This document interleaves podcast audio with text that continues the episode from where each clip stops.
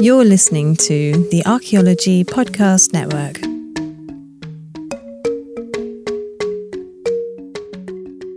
Welcome to episode 32 of a Life in Ruins podcast, where we investigate the careers of those living life in ruins. I'm your host, Carlton Gover, and I am joined by my co hosts, as always, David Ian Howe and Conan O'Jonan. Tonight, we are interviewing Trevor Wallace. Very excited to have him on tonight, who is a documentary filmmaker and the vice president of research and education at the Explorers Club. Trevor, thank you so much for joining us tonight. How are you doing? I'm doing excellent. Been really looking forward to this. Thanks so much for invi- inviting me, guys. And yeah, I'm really excited to share about like past expeditions and, and talk more. We've been really stoked to have you on. One thing we, we really were interested about is your like your your film experience. That seems to be your your forte. And the three of us in you know grad school were kind of like really interested in doing like the media side of archaeology, but there's no courses in that. And everyone kind of tells you just, I guess, do film school because that's like theological option that you see posted around college, but like that doesn't ever seem like a tangible thing for us. So can you tell us about how you got into that? Yeah, I mean, a lot of people ask me sort of where's my home base and like what is my current job? And I think that when you combine two things as unstable as archaeology and in documentary filmmaking, you kind of get like the vagabond lifestyle that I have, which is probably not all that different to when you're like a grad student on and off archaeological expeditions. But yeah, I've been able to piece it together through being a sponsored artist through the New York Foundation for the Arts. So I've kind of raised money to really focus on this project, Frozen Corpses, Golden Treasures, which is this documentary miniseries but it wasn't really quite the typical route. Like I didn't go to film school. I did study film in undergrad, and since I went to Sarah Lawrence College, where you're really kind of like choose your own adventure, I was able to make my own major in social and environmental documentary. And I was that really annoying research assistant of all my professors who took like three of their classes. And I took a lot of doc classes, a lot of human geography classes, a lot of anthropology classes, and just just started shooting as soon as I could. And I think a lot of the old guard would tell you, you know, oh, you have to kind of build your way up working as, you know, production assistant, camera assistant within the film world. For me, I wanted, you know, where cameras now are so accessible, where you can edit off your laptop, getting the storytelling skills is much more accessible than it ever was before. The only problem is that it's also a lot more competitive. Uh, I mean, everyone now is a yeah. content creator, whatever you want to call it. So it's really just persistence in in my experience so far. I imagine that's a game changer. I didn't think about that because yeah, like everyone's camera is like 4K now, and you can just get a mic and go. Yeah, I mean, and there's so many resources online. I mean, so I've been editing for you know the past 10 years everything from you know promo videos for like you know health tech startups to videos for the explorers club where I get to work with, you know, NASA footage. But through all of it, I've basically taught myself. I mean, I think in, in school, what I think is most useful are not actually the technical skills, but the storytelling skills of how do you build an arc? How do you develop characters? Because really, we live in a world with so many fascinating subjects, and you'll find a lot of documentarians who've put 10, 15 years into a subject, but it's really getting that story there you know, finding a way that'll appeal to a broader audience, connect to a human story that's going to get that film made. And that's been my goal. So, how did this journey of you becoming a, a documentary filmmaker start? Well, it, it really started when I was like a weird little kid in my backyard, just sort of inventing, you know, ancient pasts, getting inspired by things like Indiana Jones and, you know, National Geographic.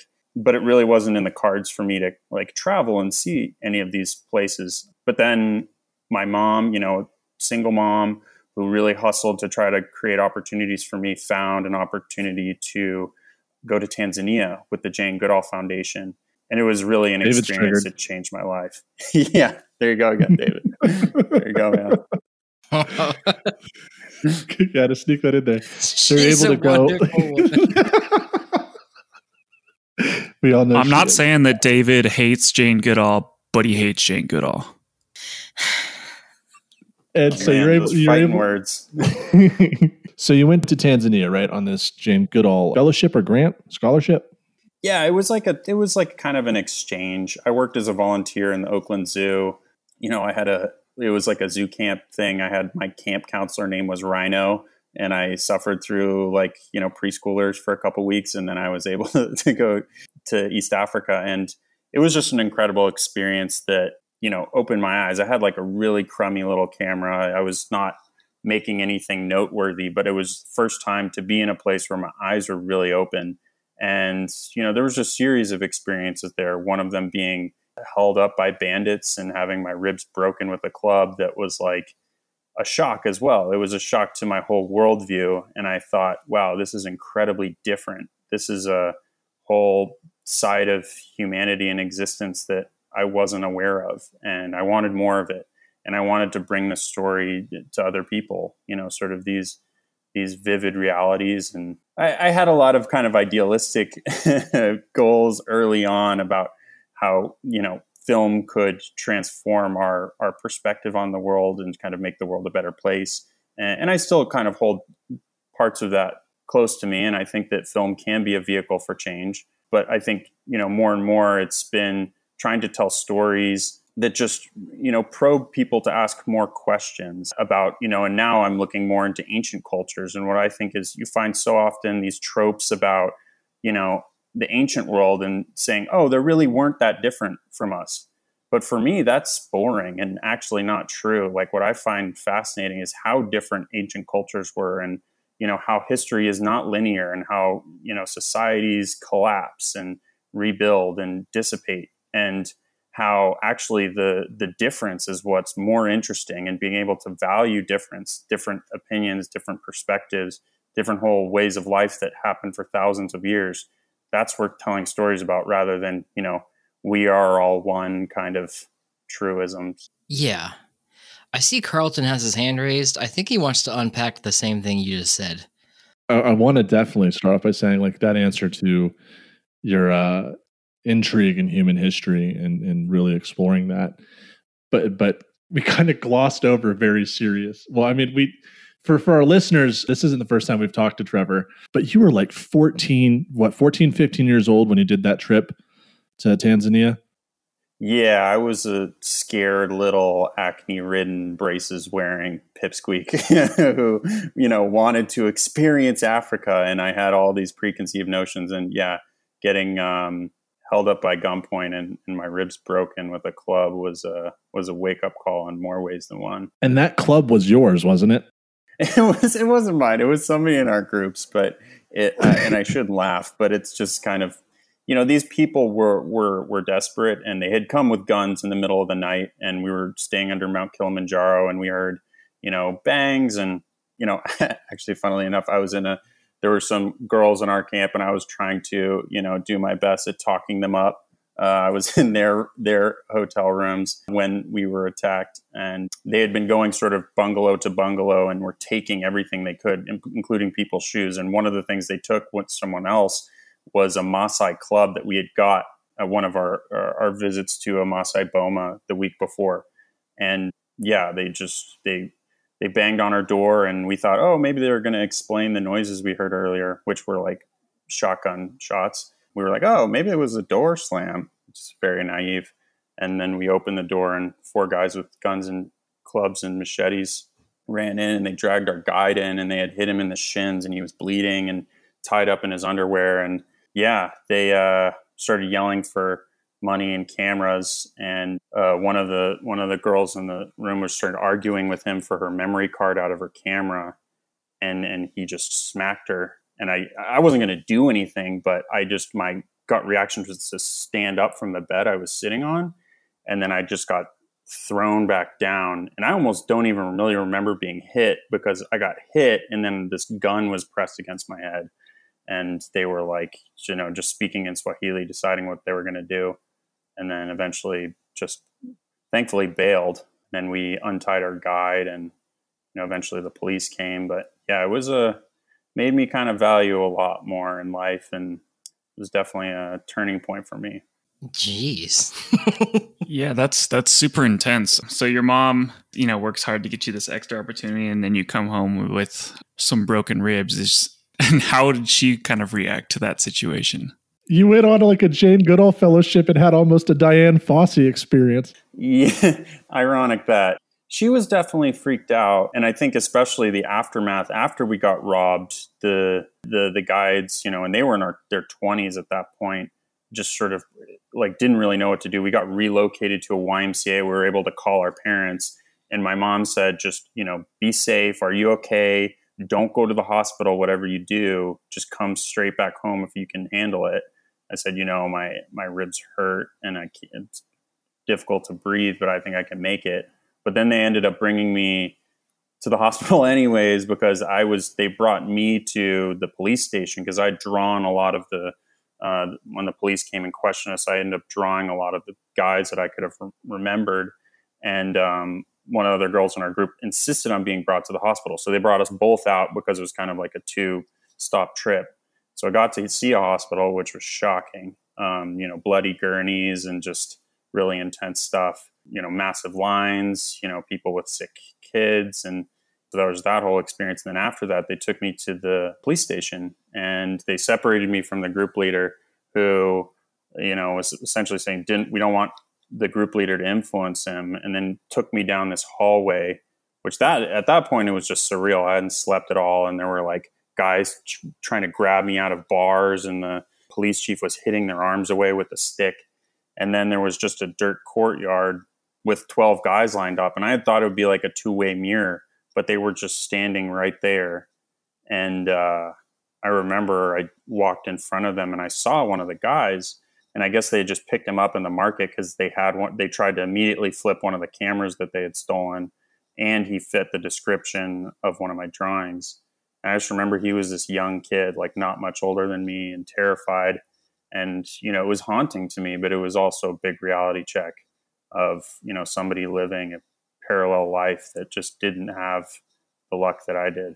That's super super intense. And I know you had kind of mentioned this before and I and when we talked before, you said you kind of wanted to bring in these these raw elements of life that you don't really see. Is that kind of how this this uh, ultimately like affected your career? Is that you like wanted to film these things as you saw them when you were super young?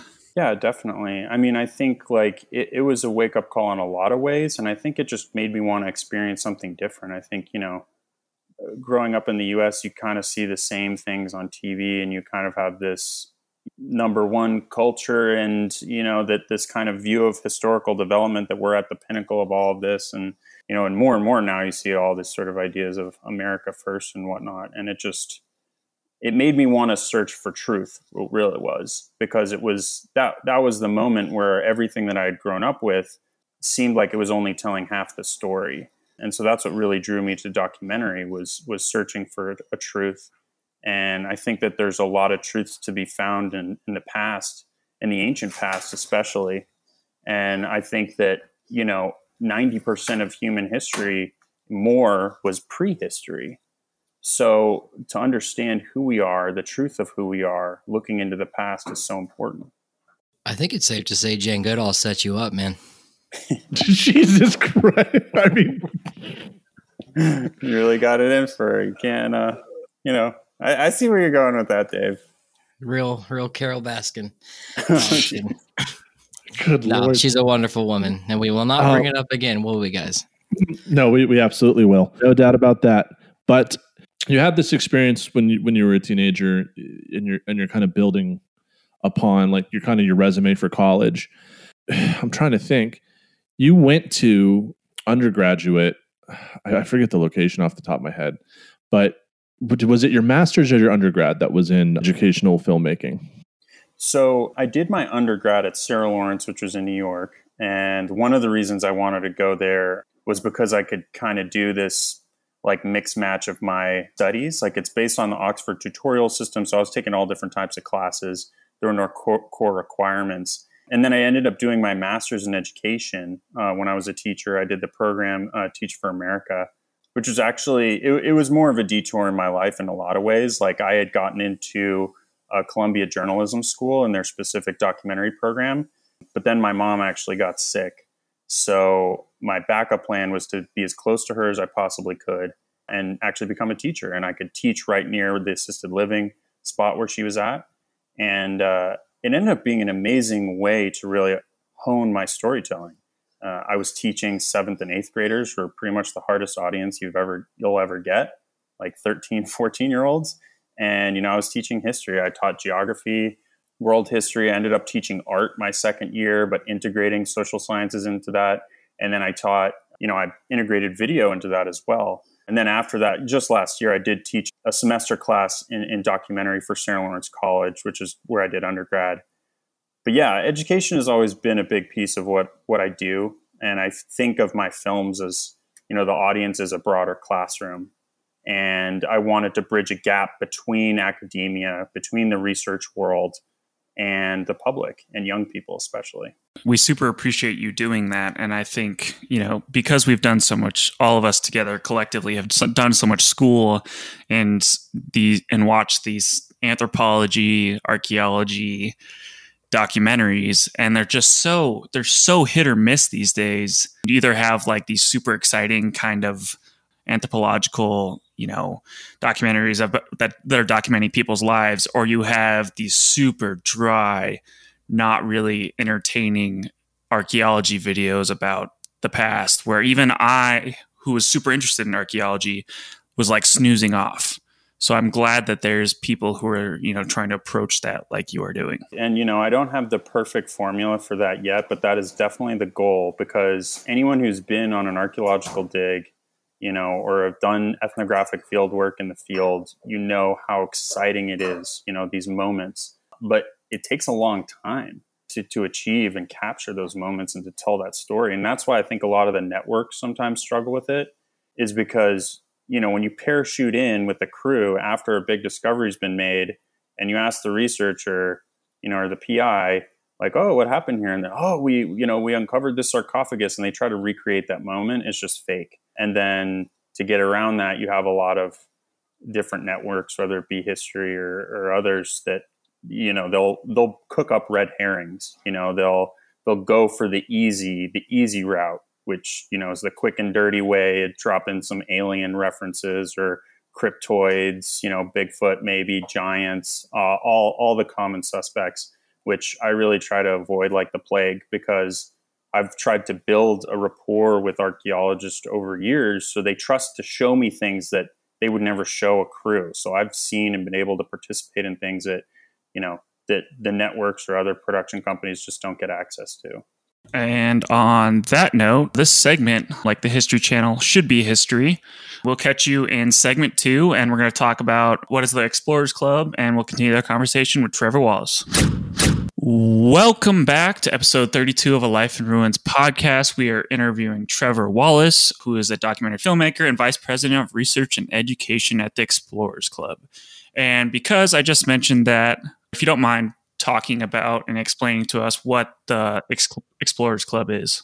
Yeah, so at no point when I first stepped into the Explorers Club headquarters when I was 18 would I think, you know, I would become a vice president of this organization. Like, I remember I first had gotten a, a, scholarship to go to Antarctica with this amazing program called Students on Ice, which has nothing to do with ice skating. It's a it's a cool program that brings youth from all around the world uh, to the polar regions to learn about climate change.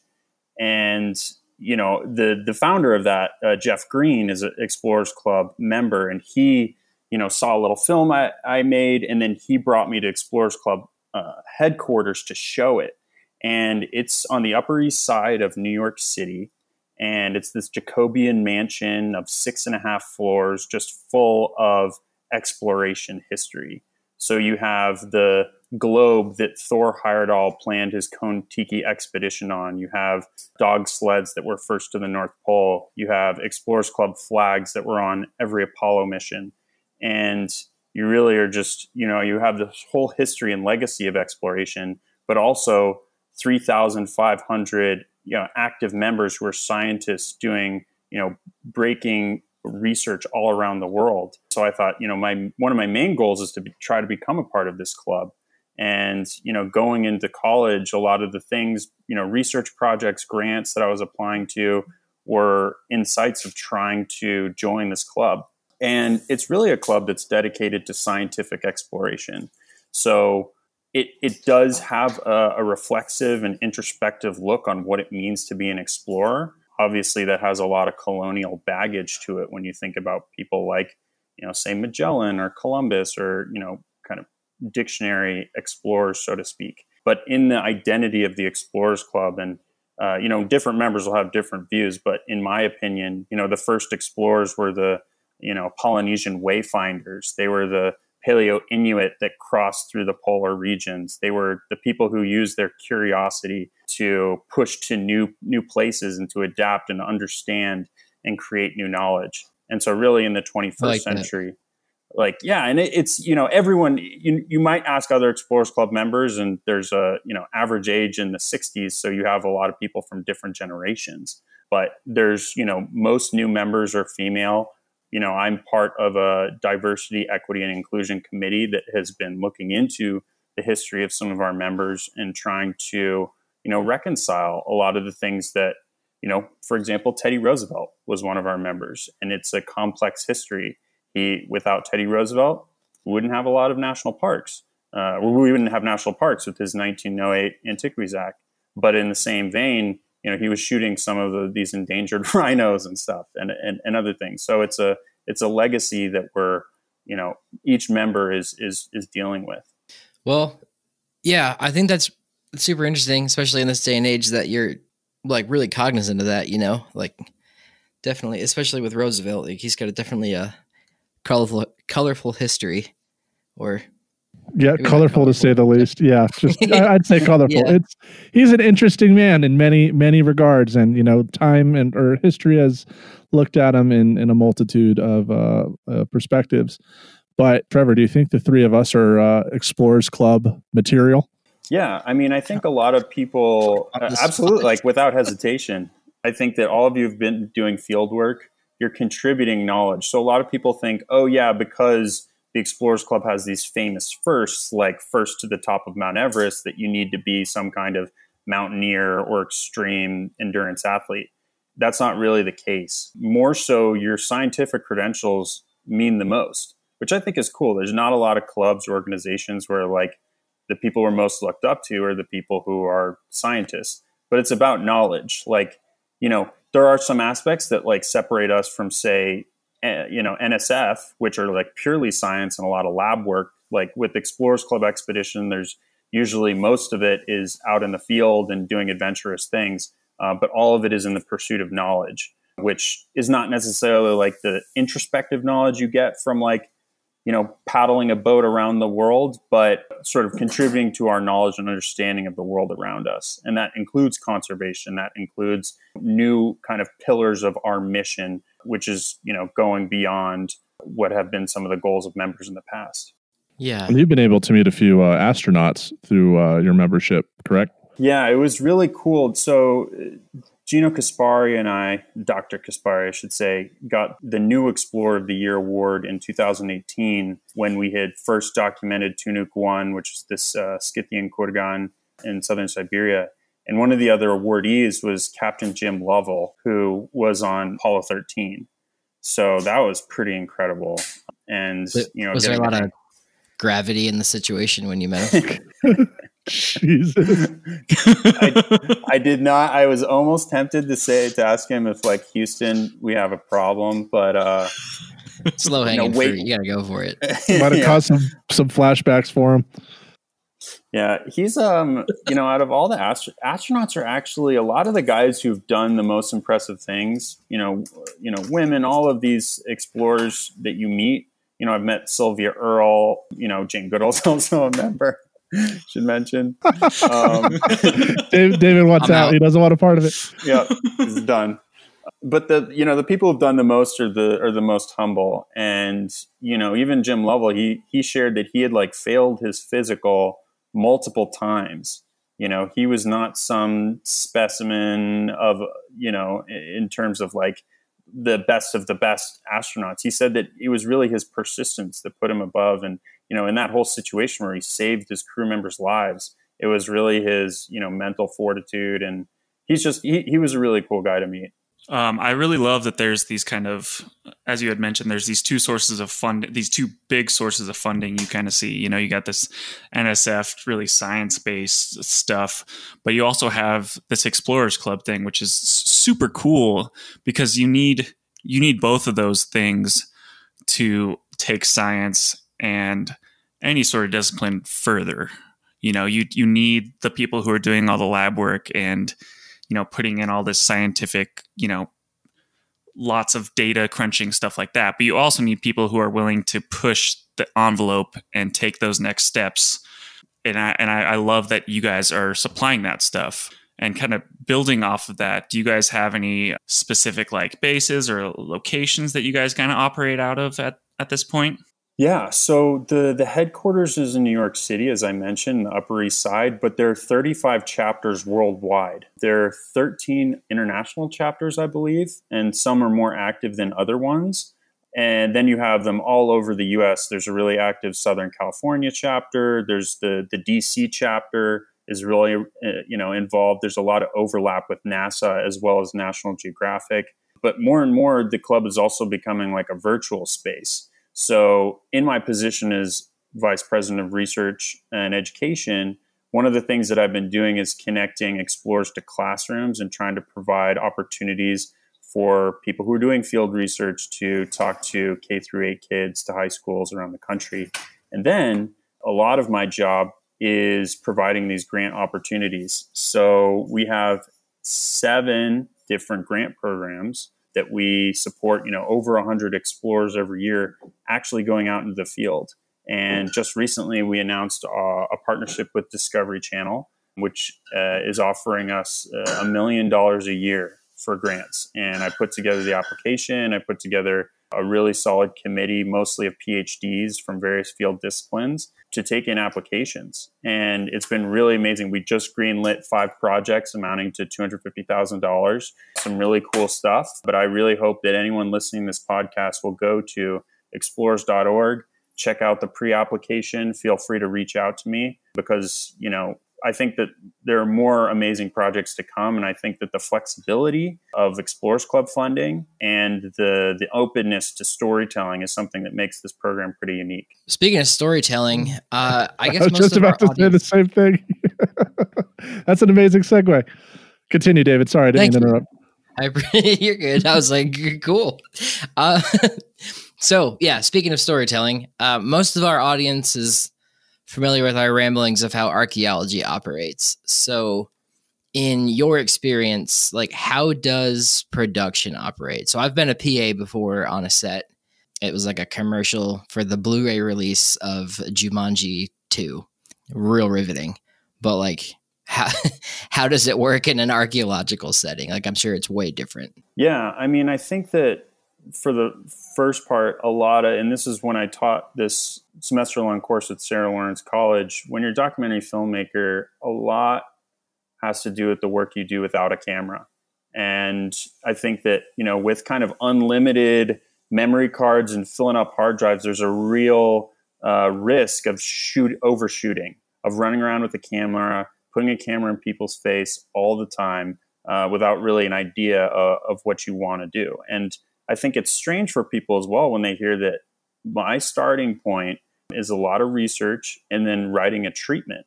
Like I kind of envision the story arc ahead of time, you know, oftentimes with three acts with people as characters. But then the interesting thing about documentary is that you have to be flexible and you have to keep your eyes open. And as things turn and change, that's where you have to be mutable to the subject matter. So archaeological storytelling is very different because it's uh, in some ways it's almost like wildlife filmmaking. It's a lot of sit and wait and you don't know when something interesting is going to be found. You don't know exactly what a lot of things are when you're looking at them at first. I mean in our field site in siberia like you know even just the soil layers incredibly difficult to read because of this solifluction of like the freezing and thawing of the of the soil makes it kind of ripple so, like what we're even looking at when we find an artifact, what time period is it coming from? You know, asking people questions. I mean, a lot of time it's like just having the archaeologists be my friends. So, like, they feel comfortable with me asking them questions as things are happening. you know, and then also un- like I dug quite a bit as well because one, I was out there for five months, you know, each each field campaign since 2017, and so I'm not just going to stand around with a camera. Like they, oftentimes I do like tachka or like a wheelbarrow work because I could keep my head up and see if there were finds being made on other parts of the site. But I think really actually understanding how it's working helped me, you know, start to build these narrative arcs and try to see where there are opportunities of, you know, storytelling there. So there is it seems like there's a lot of uncertainty on onto you know how this final product is going to come out. How do casting agencies or people who you pitch this idea to, how do they kind of handle that? Yeah, I mean, producers are tough. You need to find one that you really trust. And it took me years to bring on the executive producer, Macario Sarzoso, who's worked for Science Channel and, and um, Discovery and Nat Geo. And speaking with them, it was more like me interviewing them than feeling like the other way around. And I think for for archaeologists and researchers, I think that should be your attitude as well. A lot of people sometimes are taken aback when a producer approaches them; they feel like very flattered. But at the end of the day, producers are a dime a dozen. And I, I, hope I'm not hurting anyone's feelings out there. There's people who do their job very well, but people who can, researchers who are compelling on camera, and can speak well to camera, can explain what they're doing and making it relevant to a broad audience are much more rare than people who can put together a line, you know, a line budget, a production schedule, and do all these things. So it's important to protect yourself as a researcher and know your value, and not, you know, eh, oftentimes they do these things like recorded Skypes, which I've had many you know opportunities to do these things. People see you and they say oh would you be on camera too? And i've learned a lot through doing them but you know eh, they do it in a bit of a shady way that i would never do with my you know the people that i work with. And i and i hesitate sometimes. I don't like i would never call these people my subjects when in a way they are but it's like they just kind of put it in a black box. You do these recorded skypes you don't really know how they go they don't know how they edit it and it goes off to a network to get greenlit. And you know, with my sponsorship through New York Foundation for the Arts, it kind of cut me loose from a lot of those typical steps that you have to take.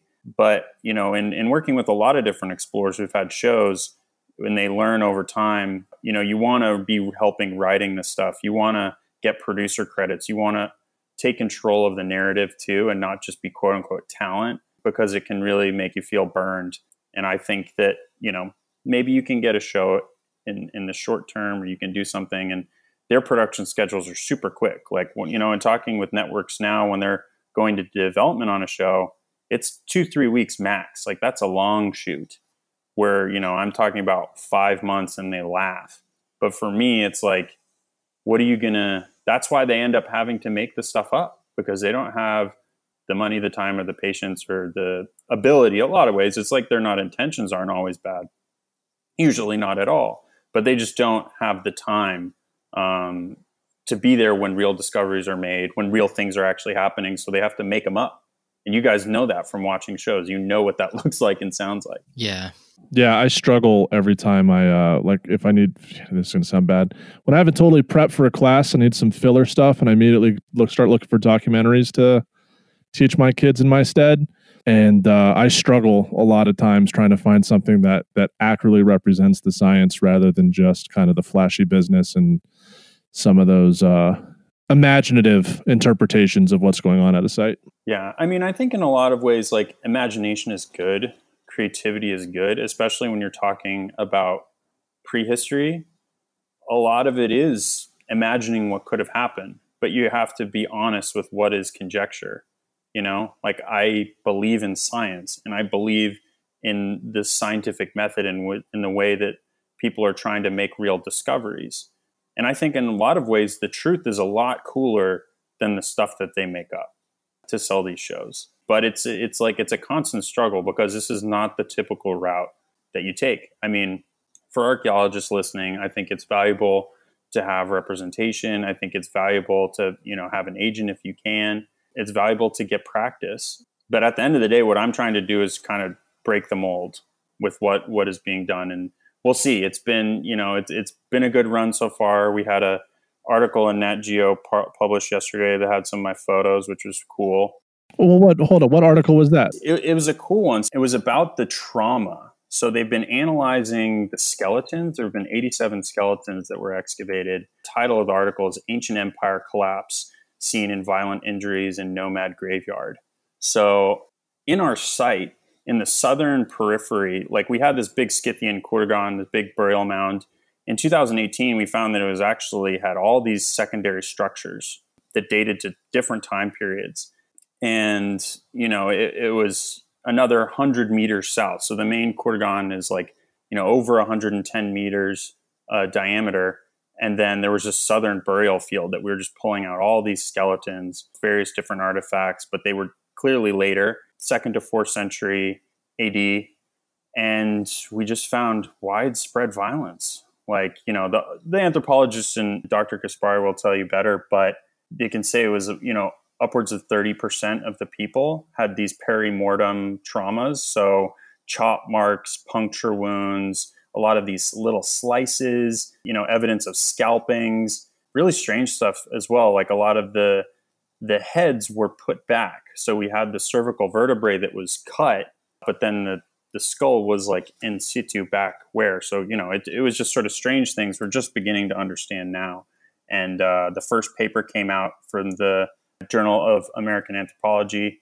And then, yeah, Nat Geo picked it up, did some interviews, and had some photos published, which was cool. So we're going to put our heads back together after you just blew our minds, and we'll catch you on the third segment of our interview with episode 32 of a Life and podcast with Trevor Wallace. that was a struggle. Welcome back to Life in Ruins Podcast, episode 32. We're still here with our boy Trevor Wallace. Trevor, you're not just documenting some of these archaeological excavations, but you also have participated in a couple yourself. And uh, could you please tell our listeners about those those experiences uh, real briefly? Oh yeah, I have participated. I'll do whatever they say. Not usually doing anything too technical. Move this rock, you know, take this wheelbarrow there but I'm happy to do it. And I'm such a nerd for all of this stuff. I I enjoy it immensely. I've been on a couple surveys, been able to take some drone photos of new sites, things that look like you know maybe Bronze Age burials on these mountaintops, and learned a little bit about photogrammetry, how the 3D models are made, and it really helps me. It helps me with documenting what's going on. Uh, I love being in the the anthropology field lab and seeing the bones being sorted, helping take some of those photos as well. I've taken a lot of photos with the artifacts and some of you know some of the ones that, that were published and and some of the ones that are you know just for reports you know with the scale and all that. So i've really enjoyed it. I have nothing to compare it to but i've heard that our site is is pretty difficult because of the groundwater the mosquitoes you know it's living in a tent for you know four plus months at a time it's not similar to some of the friends I have who've excavated in like Roman villas and stuff and have, you know, nice uh, Piedmonte wines and spaghetti dinners. I was going to say the excavations there are overrated, but the food part does sound pretty nice at night. yeah. I mean, but I think I will say that like I really enjoyed, you know, just the community of people involved in archaeology and the Russians especially has just been what sustained me over these years you make really, really strong friendships. Uh, and everyone's working towards these hard goals. And I mean, last fall we dug into October, and it was pretty brutal. You know, we all moved into one tent. It was sub-zero temperatures. It was breaking through ice. It was at that point for some people it had been on site for like six months, and it was it was hard. But I feel like that's what that's like the thirst for adventure, that feeling of being out there and really going for it, that makes it feel worthy of the legacy of you know the Explorers Club and and what we're really trying to do. I'm proud. I'm going back. They can't keep me away. That's gnarly, dude. That's absolutely gnarly. So we've kind of talked to through the course of this entire podcast that you have this like deep desire to, uh, in, science communication and accurately and, and and through precision representing kind of the nature of scientific inquiry. How is that like translated towards your social media because you're pretty prominent on Instagram, especially. And I kind of just wanted to talk a little bit more succinctly about your efforts in science communication in general and just public outreach? Yeah, I mean, I think Instagram is a good way. Uh, it, has been a useful tool in reaching a broad audience of people who want to know what these questions are. I mean, I think empowering people to know what the debates are and to feel like, oh, I actually know what scientists are talking about. Because unfortunately, everyday person, you know, might not be able to access that JSTOR article. And like a lot of the the guards, guardrails that are around this knowledge are not that easy to access. So it's a lot simpler to read Graham Hancock or something like that than it is to read a peer reviewed journal. But I've had a lot of really cool experiences. You know, I, I, I post a lot of the photos and, and stills and videos from Siberia, but wherever I go, I try to delve into the history a little bit and, and try to take time to make sure it's accurate. And I do these live drawing sessions, which I started during lockdowns, which was just a way to kind of express creativity uh, at the same time as an interest with the past. So using the themes of my archaeological work of you know different archaeological cultures relevant to that other ones in the places that i might be at that time to do drawings. And i used to be an art teacher so i teach a couple you know i do my archeo bob ross thing similar to some of david's uh you know paleo bob uh, cave paintings which i love so I channel that. But I mean, I get like there was a little girl from South Africa who we should team like, up on that. Yo, yeah, we should. I'm taking you up on it. Uh, I'll have to cool. up my costume game, but um, yeah, I mean, like, but yeah, there was this like little girl from South Africa who like you know sent me these messages saying how much she enjoyed the drawing sessions. I mean, of course, like everyone, she showed me this rock. What is this rock? You know, like I'm sure you guys have gotten photos of you know people online you know what is this stone which you know i'm not constantly. absolutely. Um, but where'd was, you find that buddy? I, I, just get people who hit me up asking to help them find treasure in colorado. Like they're just like where do i find the gold? And i'm like dude if i knew i, I wouldn't be doing this as a career. The Forrest Fenn apparently they found that. Yeah yeah yeah i heard That. but yeah i mean there's people from all over who who have tuned in and that's what i love about it as well. It's like i don't have a, a, massive following but i do have people from all over the world to come together and i hope to share things that are based in real research and to amplify the work of my collaborators. You know the russians from the russian institute of material culture from the institute of bern and dr caspari and some of the future collaborations i plan to have so you are currently in Hawaii right now, having having a real hard life living out there. And you just did a, a live drawing session. Do you mind explaining kind of the inspiration for that and what you ultimately ended up doing? Yeah. So, like I said, sometimes I'll just do a drawing session that's based in the place I'm at. And, you know, I start super basic since I'm not a expert in Hawaiian history or prehistory, but I have been in lockdown, so I've read a couple books. And I think it's just really cool, especially for people from the United States, to try to learn about the indigenous peoples, the people who were there before European contact and colonialism, to really understand that. And there's such a rich and fascinating history here. I did one session about uh, Queen Liliuokalani, who was the last queen of the Hawaiian Kingdom. You know, Jesus, dude, you pulled that off flawlessly. Like I'm impressed. I'm a, uh, I'm not a polyglot like Dr. Caspari. He speaks like five languages, but I, I try. I try. Yeah, the that that entry point to understand that how Hawaii became a part of the United States. You know, really, she was basically kidnapped. So anyone who has the luxury of traveling here without a passport and thinks that oh they joined us is mistaken. And you know, before I jump into you know, looking at prehistory here. And I've actually had people online reach out say, "Hey, would you be interested in doing a survey or documenting some archaeological work?" I say, "Yeah," but first, like you know, doing a bit of a rewind, hitting off those ones. You know, King Kamehameha is another one who unified the Hawaiian Islands. I did a drawing session on him, and yeah, I just I enjoy it, and I think that you know wherever you are, diving into the history in that place sounds super corny, but uncovering new things is everywhere. Discovery is everywhere. And yeah, you don't have to go to Siberia. It can be wherever you happen to be. That's advice I tell people a lot when they message me about like how do I get into archaeology. Like first thing I tell them is like if you're not Don't. no yeah yeah after that yeah don't don't pursue it as a career first off because like you might as well be an accountant you'll like it more and then for You'll like make second, more money. I don't know if you'll like it more, but Jesus. you'll make more money. But secondly, like find out like where you live, find out what the indigenous culture of where you lived, what they did, how they survived there, and like how their culture flourished there. Because then like you'll appreciate where you live a lot more. Cause that like obviously people survived there and like a culture lived there before you did. So like they obviously liked it or else they would have migrated from that area. Yeah, and that can be as simple as going to like uh, the local library or you know the local historic society. There's so much, at least in America, there's so much prehistory, or not a ton compared to Europe, obviously, but like there's there's stuff out there for these local communities. Like I live in Montrose, Colorado, middle of nowhere, western Colorado, but we have a historic society here, and we have an archaeology society here, so we can there's there's avenues to study this stuff. So for you young and budding archaeologists out there, do that. And also draw cool pictures on Instagram. Yeah, and stay away from Graham Hancock books. They'll lead you down a weird path. And Eric Von Daniken, don't go there either. No, no, Ancient Aliens, all of them. That was actually a show proposal, which would be like I thought would be interesting, which would be try to disprove a lot of these guys or physically fight them. I'm down. If you need someone for that, like, let's let's go. I'm your guy.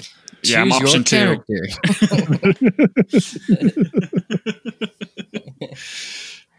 Yeah, I mean, Oh, I've become a huge fan of tiny little museums, like tiny out of the way. I mean, I've spent my fair amount of time in the Met.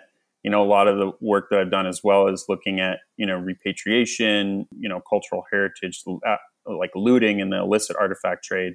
And, you know, you have big museums that are full of that. But I love like the little podunk, out of the way ones where it has a very specific culture that you can learn about the whole arc of it. And, you know, this is a bigger national museum, but I was part of the, I was like basically the first foreign film crew to film in the, the National Museum in Kyzyl, where they have the Arzhan II gold, uh, which was basically the richest Scythian Kurgan that was found since Peter the Great.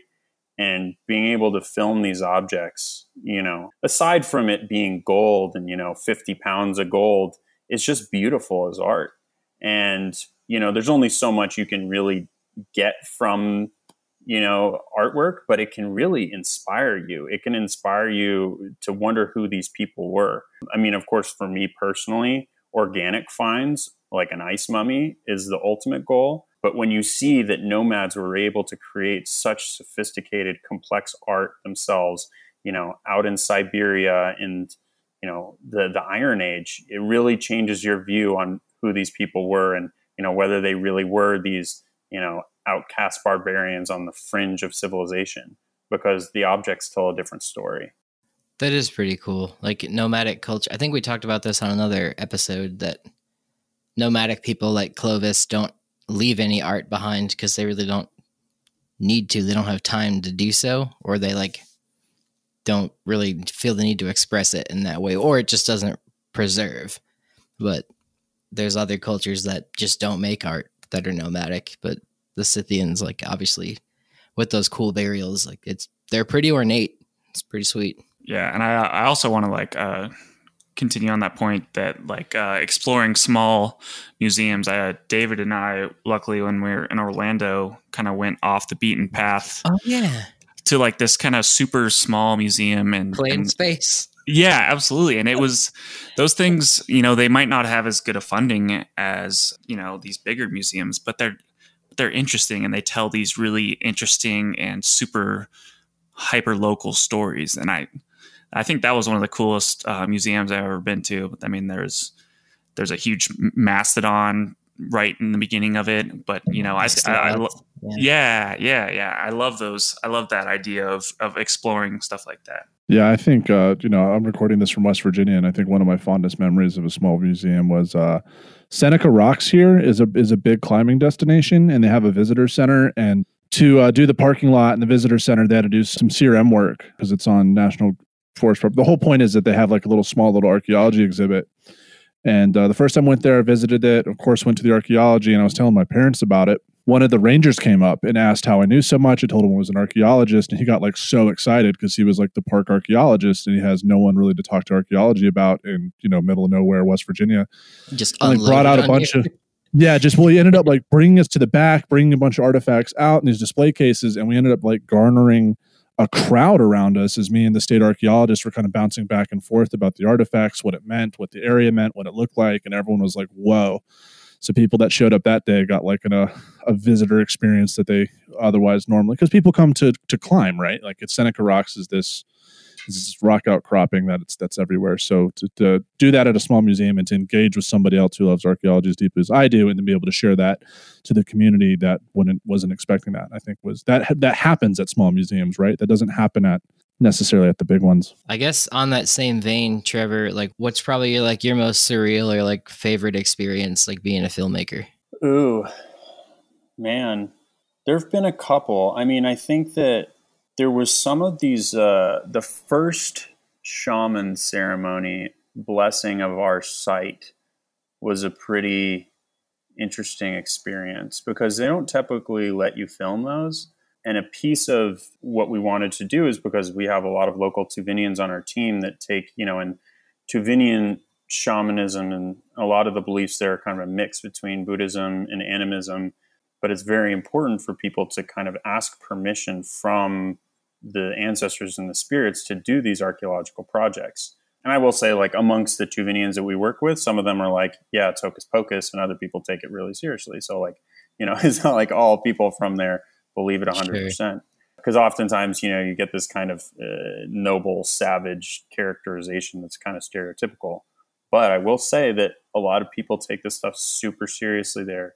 And uh, it was a really interesting thing to experience and to film. I think when you film something, you're really looking at the detailed performance of what is going on. And as a filmmaker, you look at things differently. And just being able to look at this shaman's costume, being able to observe the ceremony, how he set up the fire. In Tuvinian cosmology, fire is sacred. You don't throw trash in the fire. And the whole ceremony is done around the fire with offerings to the fire and it just almost filming it i felt like it almost entranced me the way he was doing this drum dance was was really incredible and and the chanting and it went on it, it felt like you're kind of lost in that moment it went on for yeah. an hour and a half but it you you really you know i didn't understand what he was saying and i had to have it translated later but it was a really powerful moment to film dope yeah, well, Trevor, we want to start the ending of this this podcast by saying thank you for coming on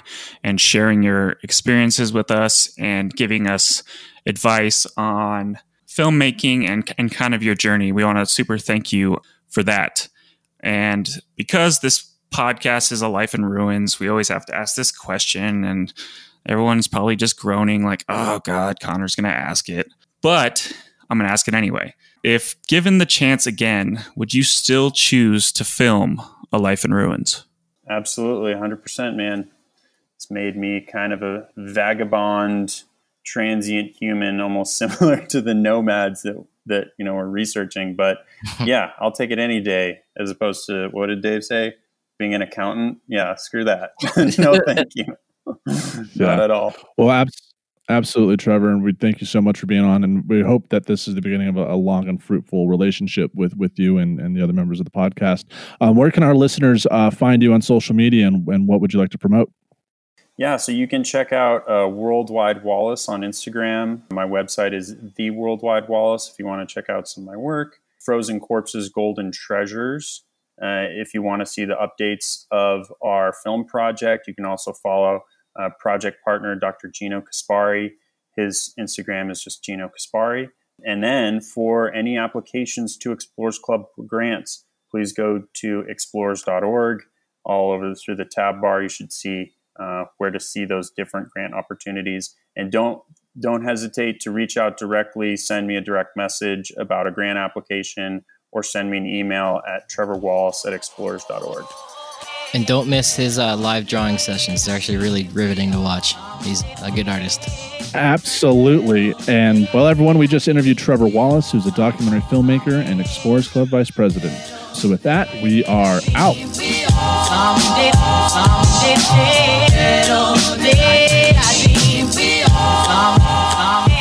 Thanks for listening to a Life in Ruins podcast. You can follow us on Instagram and Facebook at A Life in Ruins Podcast, and you can also email us at a life in ruins podcast at gmail.com. And remember, make sure to bring your archaeologists in from the cold and feed them beer. So it is crappy joke time, and this one is going to be explorer themed. So, gentlemen, what kind of pants does a cave explorer wear?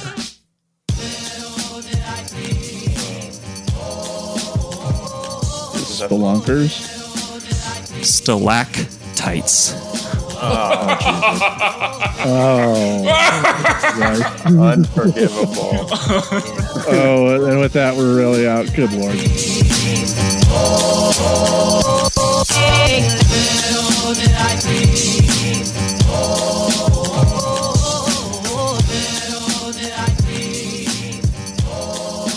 This show is produced by the Archaeology Podcast Network, Chris Webster and Tristan Boyle in Reno, Nevada at the Reno Collective. This has been a presentation of the Archaeology Podcast Network. Visit us on the web for show notes and other podcasts at www.archpodnet.com. Contact us at chris at archaeologypodcastnetwork.com.